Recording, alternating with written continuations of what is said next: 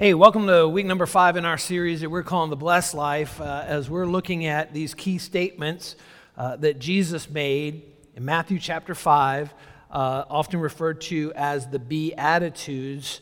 And, uh, and really, they're so critical in the life of a Christian because it explains who we are, what our identity is, who we're supposed to be by the power of the Holy Spirit, God working through our lives. And, and Jesus makes these, these mic drop statements. And at the beginning of Matthew chapter 5 in the Gospels, and it's the beginning of a sermon that goes all the way through Matthew 5, 6, and 7. Uh, and he really is unpacking and expanding uh, the, these statements. And sometimes the Beatitudes, these statements that we're looking at this summer, have even been called the. Uh, Christian's constitution of, of what it means, our rights that we have, what's expected of us as citizens of heaven. And so uh, today I want to talk about hungry hearts. And uh, as I was preparing this, boy, that Bruce Springsteen song from the 80s kept going through my mind. Everybody's got a hungry heart. Go ahead, sing along with it. Everybody. No, don't do that. Okay, that's, that's fine. And, and uh, for all you millennials have no idea what I'm talking about, uh, that's just because you're kids. And so, anyway, uh, hungry hearts, Jesus talks a lot about this. And uh, so let's do kind of a quick review. I want to invite you go ahead, open up your, your Valley app You'll be able to follow along. Also, I just want to mention, man, uh, big shout out to everybody joining us online, our online campus, and also our microsites. So many of those are continuing. And of course, we opened live services last week, had a huge, huge response, you know, based on national averages and, and everything like that. So we have three different options for you. Uh, whatever works best, whatever your comfort level is online, microsite, or live. Live, you do need to reserve ahead of time each week if you're going to join us in person. Uh, but uh, three different ways that you can connect with the Valley family, and we're so excited uh, about being able to be live again. Last week was the first time in five months that I actually preached in front of a live audience, uh, you know, room full of well, it wasn't even a room full. It was like half full with masks, and it was weird, but it was awesome. So here we go. Uh, you know, let's look at Jesus' words, Matthew chapter 5. Uh, and, and he says, beginning in verse 3, Blessed are the poor in spirit, for theirs is the kingdom of heaven. And that's what Pastor Randy covered uh, about what does it mean our, to see that we're really spiritually bankrupt. And then, blessed are those who mourn, for they will be comforted. That was my wife. Pastor Susie did a great job talking about mourning over our sin, and then God comforts us and strengthens us. Last week we looked at blessed are the meek, for they will inherit the earth. That meekness is not weakness, it's really strength. You have to have strength in order to have any kind of meekness, strength under discipline, under control. And then he goes on and says, and this is what we're going to look at today Blessed are those who hunger and thirst for righteousness, for they will be filled. Blessed are those who hunger and thirst for righteousness, for they will be filled. So, this is the blessed life. You and I, if we want to live the blessed life, the life God intended for us, we need to follow and live out these beatitudes, these blessedness statements, these blessed statements that Jesus made. And you know, we live in a culture that's full of people who are hungry and thirsty, uh, but, but so many times we're looking to fill that hunger, fill that craving of our soul, our, that thirst that we have, spiritually speaking. We're looking in all the wrong places. And so that's why we do have hungry hearts. and, and the craving inside there's only one way to really fill that craving. Have you ever had a craving before? I get cravings sometimes, you know, and you're standing there and you're looking in the refrigerator and uh, it just nothing is really hitting it. Or maybe you go to that little secret candy stash, you know, that's hidden somewhere in the house, in the kitchen, like in our home, and uh, maybe there's some stuff, and, and, you're like, no, nothing just hitting me. You know what I crave? Like, like it's just kind of crazy. Uh, I love cheese, man. I love thin sliced American deli cheese wrapped in that deli white paper. Like, I, I crave that sometimes. And uh, my family would say more than sometimes. And uh, that's like my little evening snack is that I'll go down and just get a couple of slices of cheese. If I'm really being disciplined, it's just a couple of slices of cheese. So I'm just trying to keep it real, all right? Don't hate on me. All you nutritionists out there, let me live my life, okay? So, a- anyway, uh, you ever have just this craving and, and, uh, and it just seems like nothing really satisfies it? There's maybe nothing in your house that really satisfies it. Uh, we all have a spiritual craving as well. And, and Jesus makes it real clear that we hunger and thirst for righteousness. We're going to talk about this word because this is like a kind of a church world nowadays. We're, we're not talking about like, oh, righteous, dude. We're not talking about like, uh, you know, the, the turtles in uh, Finding Nemo or, or anything like that, some California surfer. It's not righteous. It's not that kind of righteousness. But, but whoever hungers and thirsts for righteousness, for this, Jesus says, you'll be filled. You'll be satisfied. So, three different things about this statement that Jesus makes here uh, that I want to unpack. First of all, the possibility of righteousness. The possibility of righteousness. What, what is righteousness all about? Now, here's the interesting thing about this word, righteousness, uh, you know, and, and we're going to explain it, kind of drill down deep into it. It's interesting that in the other Gospels, Mark, Luke, and John, that tell about Jesus' life, his teaching, his ministry, Mark, Luke, and John, this word righteousness is only used one other time. One other time in the other three Gospels. But in Matthew's Gospel, it actually appears seven times in Matthew's Gospel, this word righteousness. And not only that, but five times in this Sermon on the Mount, in Matthew 5, 6, and 7, five different times in this one sermon, Jesus talks about righteousness. This is the first time.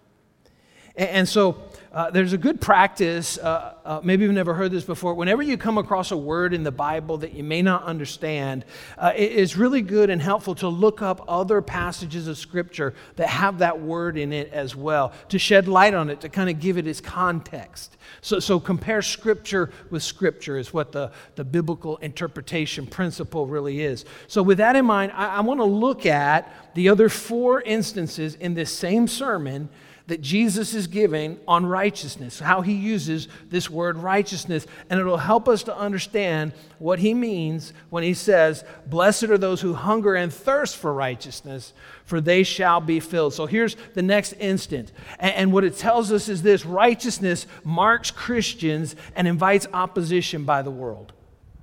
What we're going to find is the next time he uses righteousness, what he's telling us is righteousness marks a Christian. It's supposed to be a hallmark of my life, your life, as a follower of Jesus Christ. And it also invites opposition from the world. So, so in other words, the world, the world system, the culture of the world is going to hate Christians when we do what we're supposed to, when we're righteous.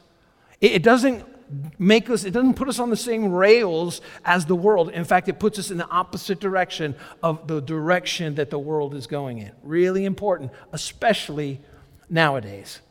See, as Christians, we're not supposed to be some kind of subculture of the world. We're supposed to be countercultural, that we're swimming against the current, not going along with the current.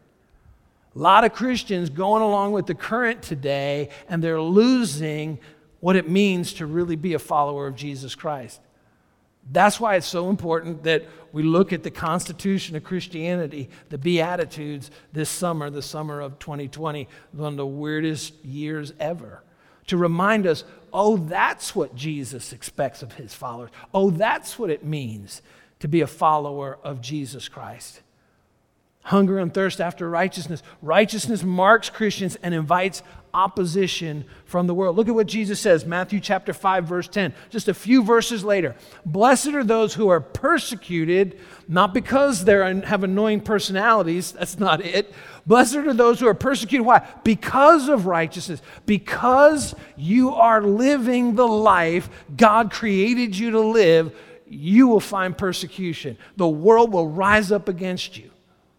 Blessed are those who are persecuted because of righteousness, and watch what the promise is for theirs is the kingdom of heaven. They get it. They understand. They're not swimming with the current of the world, they're swimming against the current. And they will inherit the kingdom of God. Righteousness, pretty amazing. The, the, the next time in this same sermon that Jesus talks about righteousness, he points out that righteousness starts in the heart and it changes a person from the inside out. Righteousness starts in the heart and it changes a person from the inside out. Look at what he says, Matthew chapter 5, verse 20. He says, For I tell you, he's talking to the crowd here, big old crowd, outdoor kind of amphitheater feel and he's sitting on a rock and he, he's, he's making these statements, these mic drop statements, and he's, he's preaching, then expanding upon him, goes, For I tell you, unless your righteousness surpasses that of the Pharisees and the teachers of the law, you will certainly not enter into the kingdom of heaven. Do you hear what he's saying about this? Is really important, this whole idea of righteousness. He's like, if you don't get this, you don't get heaven. If, if you don't understand righteousness, and what it means to live a righteous life, you will not enter heaven. I don't know about you, but I really want to know what he's talking about here. And in this case, there was probably a collective gasp when he made this statement about righteousness. Because he says, unless your righteousness surpasses the Pharisees and the teacher of the law, they were considered the most holy people in Judaism at the time. The holiest of holy. They were like held up as the standard of those that were closest to God. And he tells the crowd, no, that's still not enough. You're not going to enter into heaven, even if, unless you're more holy, unless you're more righteous than the Pharisees. See, the Pharisees had created in Judaism all these extra layers of these outside uh, rules and regulations that supposedly would show how devoted you were, how committed you were. Remember, we talked about that last week the difference between commitment and surrender. It wasn't about surrender, it was commitment. All this outward show to show how righteous they were. And Jesus says, You're missing the whole point because it's not about outward show. It's not even about church attendance. It's not even about how much scripture you can quote. It's about has God changed your heart? Righteousness starts on the inside and then works its way to the outside. So many times, so many people's experience with church, and, and I pray it never would be your experience with Valley Christian Church so many people, their experience with churches, uh, when, when they first come in, people give them a set of rules and regulations don't do this, do this, don't do this, do this, and, and try to get their outward actions looking right and never address the heart, and it's completely the wrong way. Because righteousness starts in the heart and it changes a person from the inside out. That's why we say here at Valley Christian Church, there's only one rule no perfect people allowed. We're not perfect. I'm not perfect. No one here is perfect. And, and so we're not trying to put on a perfect facade, a perfect mask, and pretend like we're perfect when inside our hearts are just totally wrong. We, we want to be real with one another and real with Jesus so that by his power, his power, he changes our hearts. And that goes from the inside out. So that's why I always tell my wife, I'm like, baby, you think I'm something now, you ain't seen nothing yet because God's working, He's, he's making me into a better man. He's making me into a better husband and father and friend and, and pastor and boss and, and, and what brother, whatever. But, but it doesn't happen when we put on this mask and pretend like we're everything's fine, everything's perfect. Glory to God. Hallelujah. Amen. Thank you, Jesus. You know, Jesus didn't talk like that, by the way. That's just pretense, that, that's just religion. And that's what Jesus is striking against. here's the third thing that Jesus talks about righteousness. He says, righteousness only needs to be seen by God.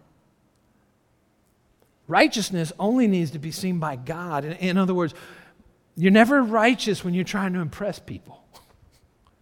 What does God think about it? That's the most important thing. Look at what he says this next occurrence, same sermon, Matthew chapter 6, verse 1. He says, Be careful not to practice your righteousness in front of others to be seen by them.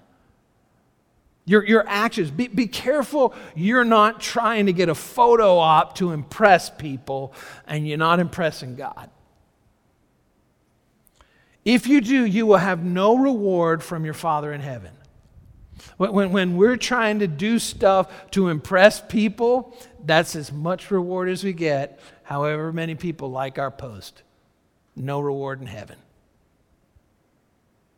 That there's supposed to be this sense of righteousness that it's just in front of God, and so I'm, I don't, I don't, I don't care if anyone knows what I'm doing. I'm, I'm just living for the applause of those nail scarred hands. Just for Jesus, not for anybody else. You, you know, I think it's kind of cool, even. I was thinking about this this whole, this whole idea of, of our righteousness not supposed to be practiced in front of us, I think it's really cool, kind of like in terms of technology, what we've been forced to do. I think about even like, uh, you, you know, normally we would kind of like pass the offering basket, and we can't even do that now. So, so we have online giving. Nobody knows what's given. Nobody knows who's putting their hand in there to drop something in there. Nobody, nobody knows that. It's like it's pushed us all to practice what Jesus was talking about that our righteousness is not seen by men, but only our Father in heaven through online text to give, online giving, our prayer time. even that, you know, we, we're alone doing it. Nobody else sees us. There's, there's something really pure and right about what we do in the secret place instead of lo- hoping people notice us. The Pharisees were all about people noticing the good stuff that they were doing. It was all about the outward show. And then here's the fourth thing that Jesus says about righteousness righteousness seeks God's approval above all, above everyone else. When we live righteously, we're just concerned. It doesn't matter. Though none go with me, still I will follow, like the old words of the great hymn. I have decided to follow Jesus, no turning back. Though none go with me, still I will follow. I'm living for God's approval and no one else's. That's righteousness. Look at what he says, Matthew chapter 6, same sermon, Matthew chapter 6, verse 10. I'm sorry, verse 33. He says, But seek first the kingdom and his righteousness, and all these things will be given to you. Put God at the center of your life. And it's pretty interesting what he's talking about right before this in Matthew 6. He's talking about where you're going to eat, what you're going to eat. He's talking about roof over your head. He's talking about clothes on your back. He's doing all this analogy in nature and all. And he goes, But here's the thing don't, ch- don't chase after clothes and food and, and, and material possessions. Seek God first. Put God first in every area of your life, His kingdom and His righteousness.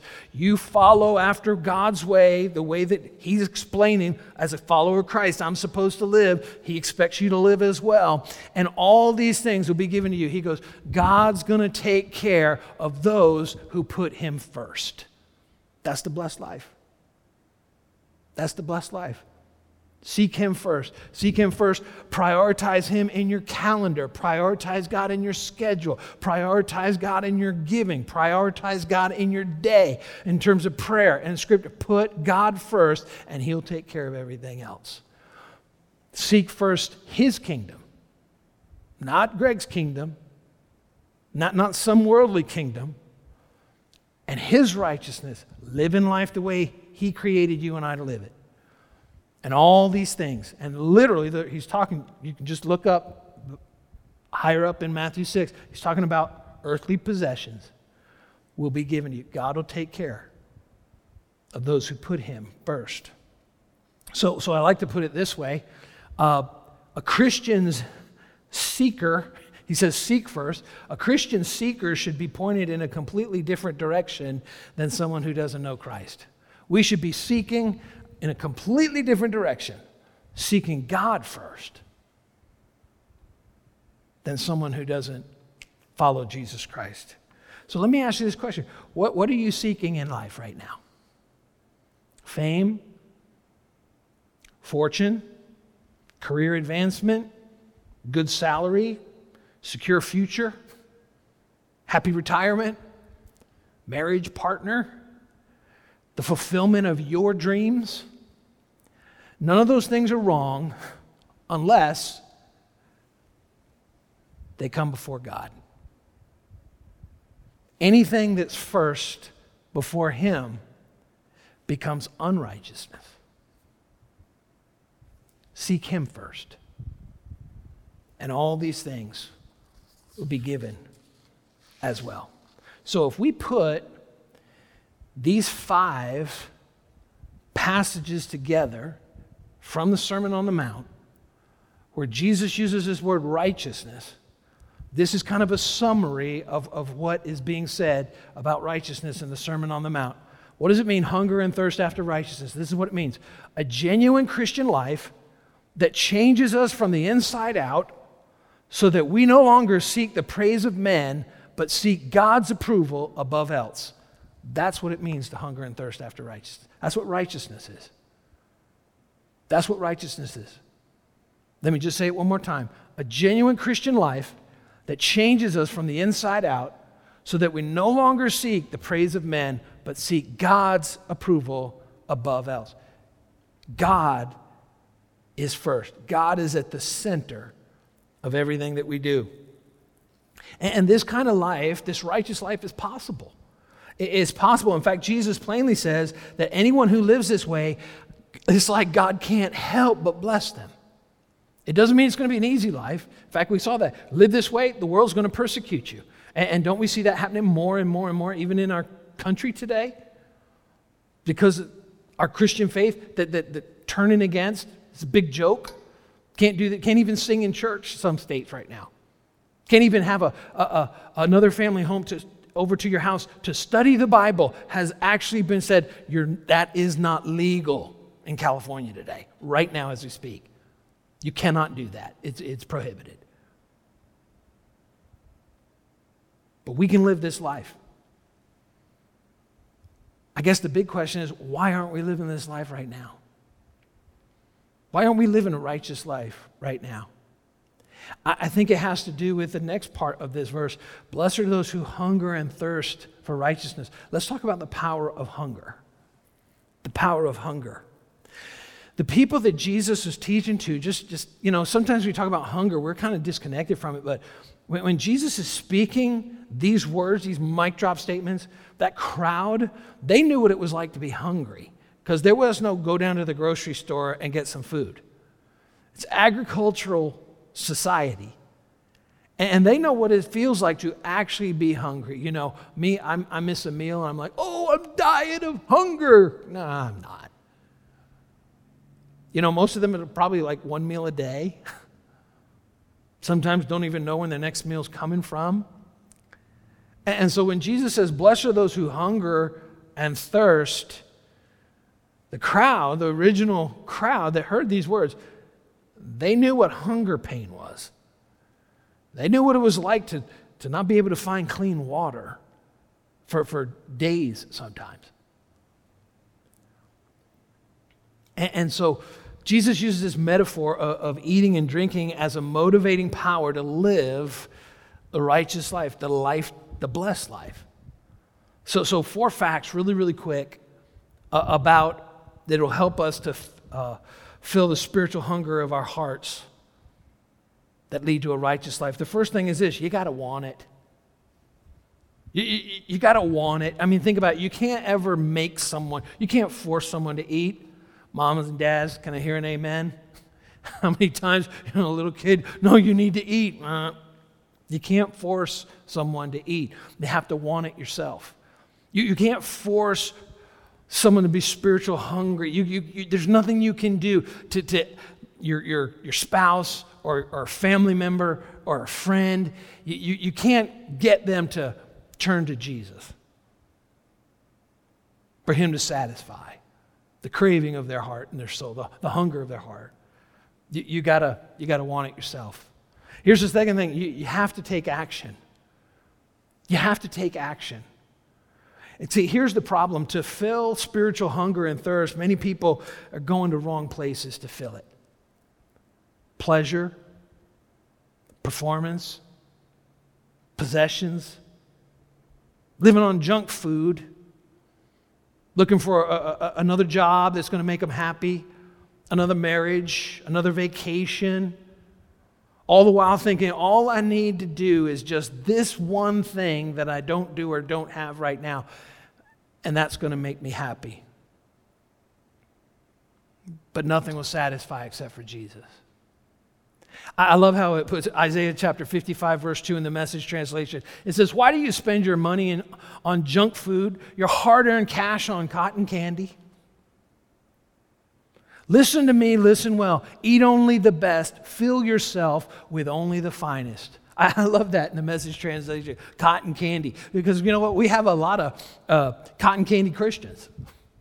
Cotton candy. I, I, mean, you ever get cotton candy, you know, it's, it's, on like the cone, and it's like this huge big thing. It's like, woohoo, look at me. I'm a cotton candy Christian. Look how big I am, awesome I am. Man, God's mighty man of faith and power for the hour. And then you just take a bite and it just melts. Big fluff, no character, no content.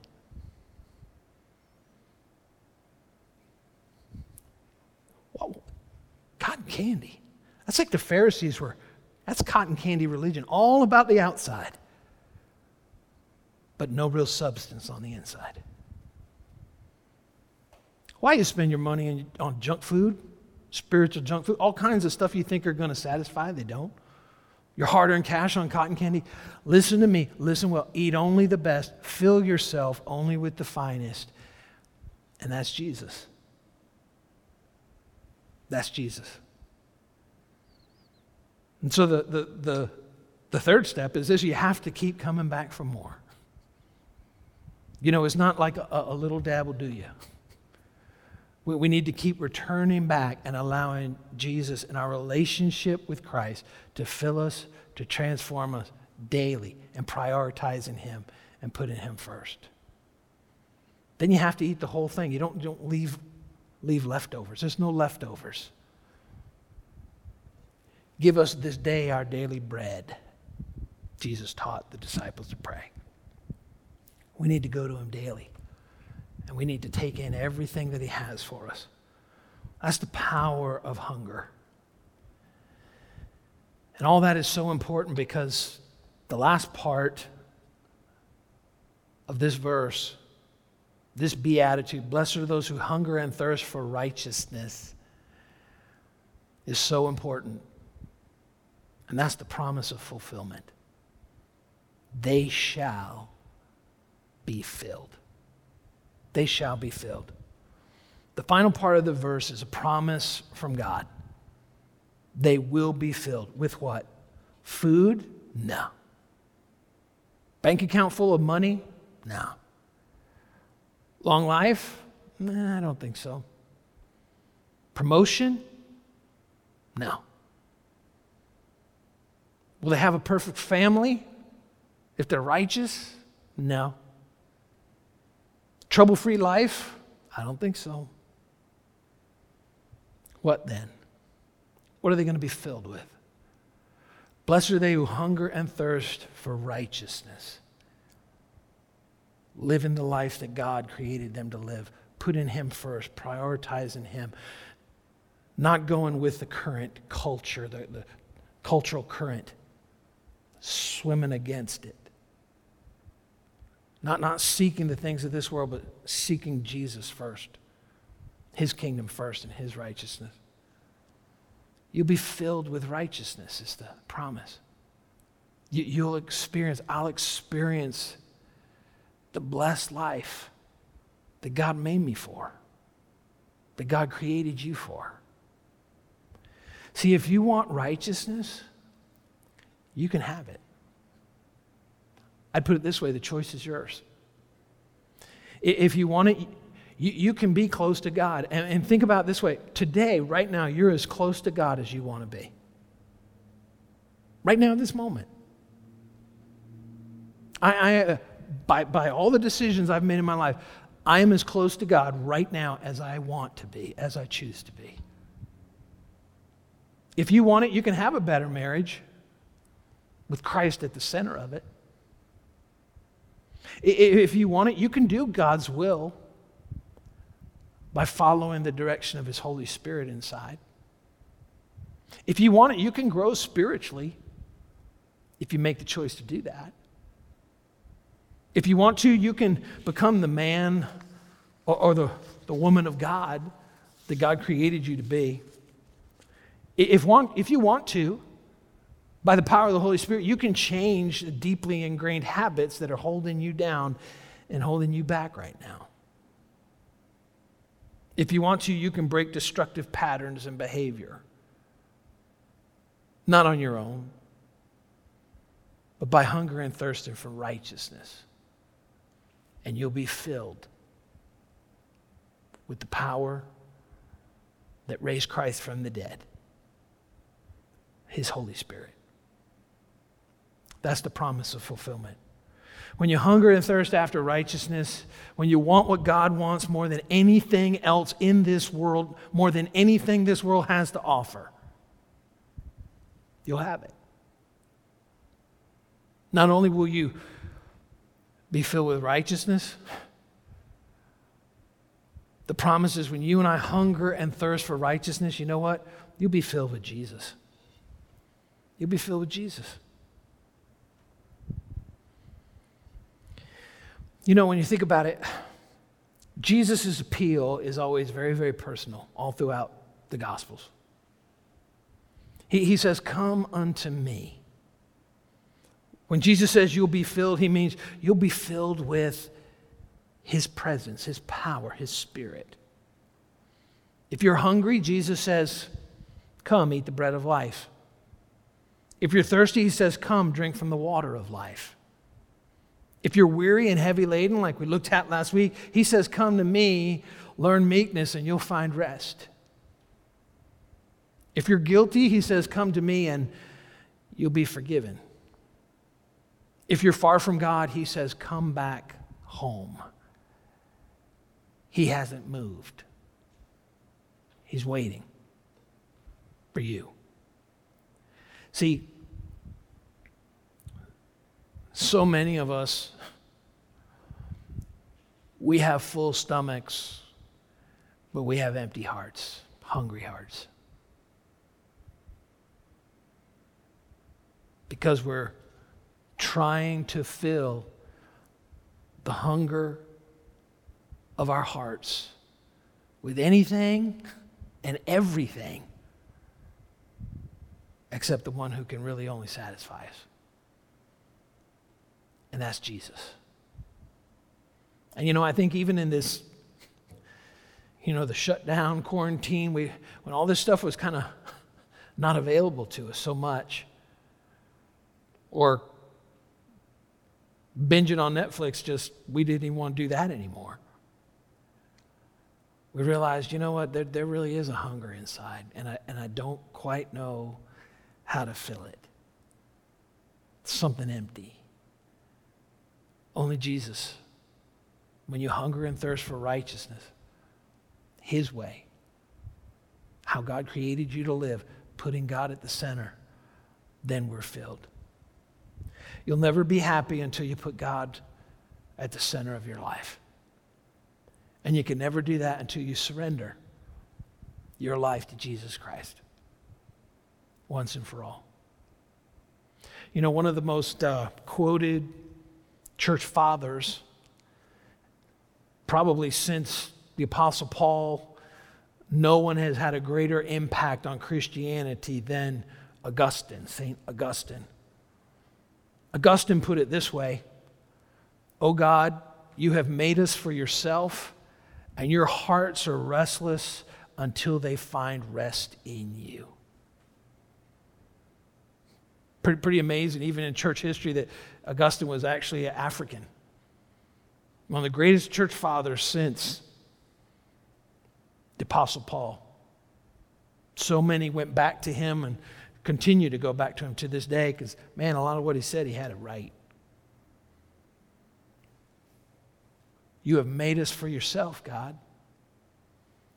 And our hearts are restless. Our hearts, could I put it this way, are hungry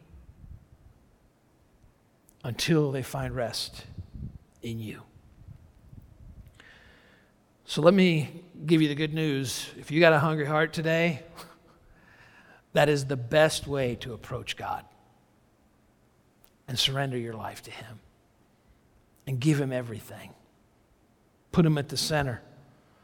Salvation begins with a hungry heart and a thirst for righteousness. If you've tried, you've been living, and you realize there's still just this gnawing inside, it's because God made you for Himself. And our hearts are restless until we find rest in Him. Jesus said, Blessed are those that hunger and thirst for righteousness, for they will be filled. So let me ask you today are you hungry? Are you thirsty? You can be filled. Jesus made you this promise. And there's no better thing that we could do than to respond to Jesus right now, who gave himself as a sacrifice for you and a sacrifice for me, and allow him to satisfy the hunger and thirst of our hearts. Would you bow your heads with me right now? Let's pray. Heavenly Father, Lord, for many of us over the last few months, we, it, it's really become very, very obvious that, that we've, been, we've been trying to fill the hunger of our hearts with just a bunch of fluff like cotton candy. Trying to impress other people, Lord, and, and haven't put you first at the center of our life. Father, I thank you for your mercy that we're going to be talking about just a few days here. Jesus' words about mercy. Lord, I thank you that our, your mercy is available to us when we come to you with our hungry hearts and our thirst for righteousness. So, God, forgive us. I just ask you to forgive me. Forgive us, Lord, for putting other things in that first place, the center of our lives where you and you alone deserve to be. And God, I pray that, that, that, your words that we have heard today from the Bible and that Jesus spoke to us and lived out before us, Lord, would remind us to turn to you with our hunger, to turn to you with our spiritual hunger and thirst. And only you will satisfy us each and every day right now with our heads bowed and our eyes closed, I want to give you an opportunity if you've never taken that first step of faith to surrender your life to Jesus Christ. The Bible says if you declare with your mouth that Jesus is Lord and believe in your heart that God raised him from the dead, you will be saved. That's why Jesus came to live a sinless life and to lay that life down as a sacrifice and a substitute for you, for me on the cross and he rose again three days later. He paid the price for your personal sins. And he says, Come. Hungry and thirsty, spiritually hungry and empty, come to me. If you've never done it before, I want to just lead you in a prayer right now that you can repeat after me.